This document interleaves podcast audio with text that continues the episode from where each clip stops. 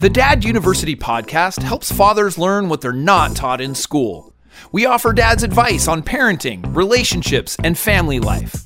We may not have all the answers, but we're certainly going to have fun trying. And we are back. We are back. I'm Jason Kreidman. I'm Alan Bush. And this is the Dad University Podcast, episode 204. 40. Forte. Forte. Forte. Gosh, does that sound like I'm in a good mood or what? right on. 240. I'm tricking myself. Um, no, this this one I, I actually am really excited about this. Um, this is about the five love languages of children, and the reason I'm excited about this is because this is so powerful. Some of the stuff we do, you know, is certainly powerful, but this concept of love languages to me, it really is just it it it, it can affect you so positively for your relationship you know the relationship you have with your significant other as well as your children. But we're going to specifically talk about the love languages for children but they are the same love languages they just are adopted for children. Right. um, and and so what they are for those listening that don't aren't familiar is that love languages are the way that we give love and the way we receive love and how we prefer that. And so this concept of love languages was was originated by uh, Dr. Gary Chapman. Okay, so he was the author in the, the 1992 book, The Five Love Languages sold over like 12 million copies or more. I mean, it's just it's it's been incredible over the years. Yeah. And in 1997, he got together with this guy, Dr. Ross Campbell, and they authored the book, The Five Love Languages of Children. So, you know, um, Chapman was like more about relationships and the love and that stuff, and then this other guy, Campbell, was more, I think, under you know, was about kids. So they got together and wrote this book, and so um, the result of it, just awesome material if you don't speak your child's love language, your child may not be really feeling loved. Hmm. And that's the con that's the idea. It's like they're not getting the most of what you're giving them. And so figuring that out is really important. And so I want to go over the five love, love languages of children. And so you might be able, for those of you listening, you might be able to identify your child's primary love language so that you can be more effective in building your relationship with them. Mm-hmm. And you know, the book, the book, the children's one has you know five star ratings on Amazon, eleven hundred reviews, which is a lot on Yeah. Amazon. Right. Um, it's proven to be just popular over the years, you know, just and so it helps us discover, you know, how to best show our children that we love them and for them to receive that love in the best way for them because everyone's different.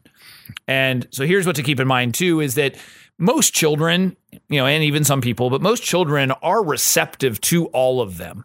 So all five of them in some way, kids are like, yeah, that's great. You know, that's cool. Sure. But like adults, they usually have a primary love language, maybe one or two, but usually one primary that is really the most powerful for them. Right. And you can identify that. Um, you know, it depends on how old your child is. Maybe as they develop a little bit more because they're, you know, as they become, you know, they're not babies anymore and or you know they're a toddler, then they grow into a child. They their personality may shift or kind of change a little bit, and so you know things can happen. So right. Right. the first one, words of affirmation. And so a child's primary love language, if their primary love language is words of affirmation, they really feel loved when you know, you're simply talking to them and Sure. but you're using encouraging words and phrases to them. Mm-hmm. So they might enjoy and really love getting compliments. So you did that so well, mm-hmm. you know, saying something like that, or hey, thank you for helping me. You know, mm-hmm. thank you for helping me clean. And so when you're saying words, or you write the words, or you know some sort of verbal expression, but it's the words themselves that really are meaningful. So even just saying "I love you," that that resonates a lot with a ch- child, you know, who uh, their love language is words of affirmation. Sure. So if you maybe you write a note, you know, like if you put a note in their lunchbox as they went to school, that kind of thing, they would just love that. That would really make them feel well. Where another kid was like, read it and throw it away. You know, like I mean, it yeah. just it wouldn't work for them Sure. as much. Um, and so it is the words that make them feel really loved. Uh, second love language is gifts. So, you know, hey, let's be real. Most children love gifts, but for these kinds of children, the the the gifts are tokens. They're like tangible tokens of love. Mhm. And so these gifts would become a symbol of that love. So versus just like, yeah, I just like getting gifts. Mm. The child really feels love as it relates to this gift. Mm. And so I'll give you an example. Maybe it's like, you know, a book that you bought and they just like when you know that you can read together and they just they associate that book with like you reading with them, you know, and or how you love them. Or maybe you put a photo you know, you gave them a special photo and then it's like framed and then they put it in their room. And so they're sent, maybe they're a little more sentimental in that sense that those objects and those gifts actually have meaning to them versus just like, hey, thanks for my gift, you know, the holiday or whatever that you got, you know, they got them a gift. So it's, it, it's much more. It, it feels like an extension of your love when these gifts are given to them. And so that's the children that their primary language is gifts. Uh, the third one is acts of service. And so your child's going to feel love when, I'll give an example. Um, maybe you fix their favorite toy. Mhm. You know, their toy was broken, you fixed it. Like that to them feels really good. Like my, my dad just fixed my toy Mhm. and they go, oh, he's my hero, you know, Sure, that yeah. kind of thing. Um, or um, maybe you cook their favorite meal for them. You know, that's an act of service. It's like, oh, my dad makes my pancakes. I just, that makes me feel so loved. Mhm. Like, it's just these acts of service for them um, are, are really special. And so, and when they're young, these acts of service are like doing things for them that they just can't really do for themselves. So they appreciate that Yeah. you know and then as they get a little bit older it would be things that they just really appreciate and love that you do for them so you know maybe you're just i mean it could be as simple as you sit down and do homework with them Sure. and for them that ti- that's really special Mhm. you know because you are helping them with that homework and so they feel that love as a result of that um, the you know the thing to do here is every child is different and so you figure out maybe you have to ask them if they are you know service is important to them ask them you know what is it that i can do that makes you feel really good you know Mhm. what is it that you know and they they may say you know I love when you make my meal for me, or you know, hey, you know, when you fix something, or you help me with this, or you know, whatever. So those are going to be really important. Uh, fourth love language is quality time, and quality time is doing something together, and your child receives that focused attention. So. I mean, if you have multiple children, you're probably going to want to spend the one on time, one on one time with them. Sure. I mean, they still might get something from doing something as a group, or, or because it's still, you know, it's still the time part. yeah. But quality time is like really focused, where they get the attention, they're one on one. Um, you know that that's what's important to them. Sure. You know, this it, it could be coloring, reading with them, playing a game, just sitting down with them. The time that you're spending with them makes them feel loved. Yeah. And it really doesn't even have to do with the activity often. Right. They can, it could be, but it doesn't have to be. It's just really that time spent together is what makes them feel loved. Yeah. So as you can see with all of these, it's like, well, I enjoy that. Oh, yeah, I like that. But there's always one or two that resonates There's definitely a favorite. really well. Yeah, exactly. Or like, yeah, you think you put it eloquently there is that they resonate better, even though all of them are appreciated on some level. Maybe you respond better to certain stimulus, you know. And we talked Yeah. about this previously in other episodes where uh, with love languages and relationships and love languages know, you know, between you know significant others. And you may give love differently than you receive love. Yeah. So you might love when somebody, you know, or quality time. yeah, But for you, you giving the quality time is not that big of a deal. It's like you love giving people gifts. right. You know, so how you give love and receive love can be different. It's not always the same. Sure, sure. Um, and then the fifth one is physical touch. So this is a child that's you know always snuggling up to you, always wants to sit on your lap. Um, if they're doing these kinds of things, that's a child whose love language is physical touch. Mhm. And they get fulfilled by you hugging and kissing them and you know back rubs running your fingers through their hair when they're you know all those things just the physical touch itself is so important that that's how they feel close and loved Yeah. um, almost every child likes it to some extent but again not every child is like demanding to sit in your lap all the time Sure. you Yeah. know i happen to know one um, but uh, yeah, it's just that physical touch is really, really important.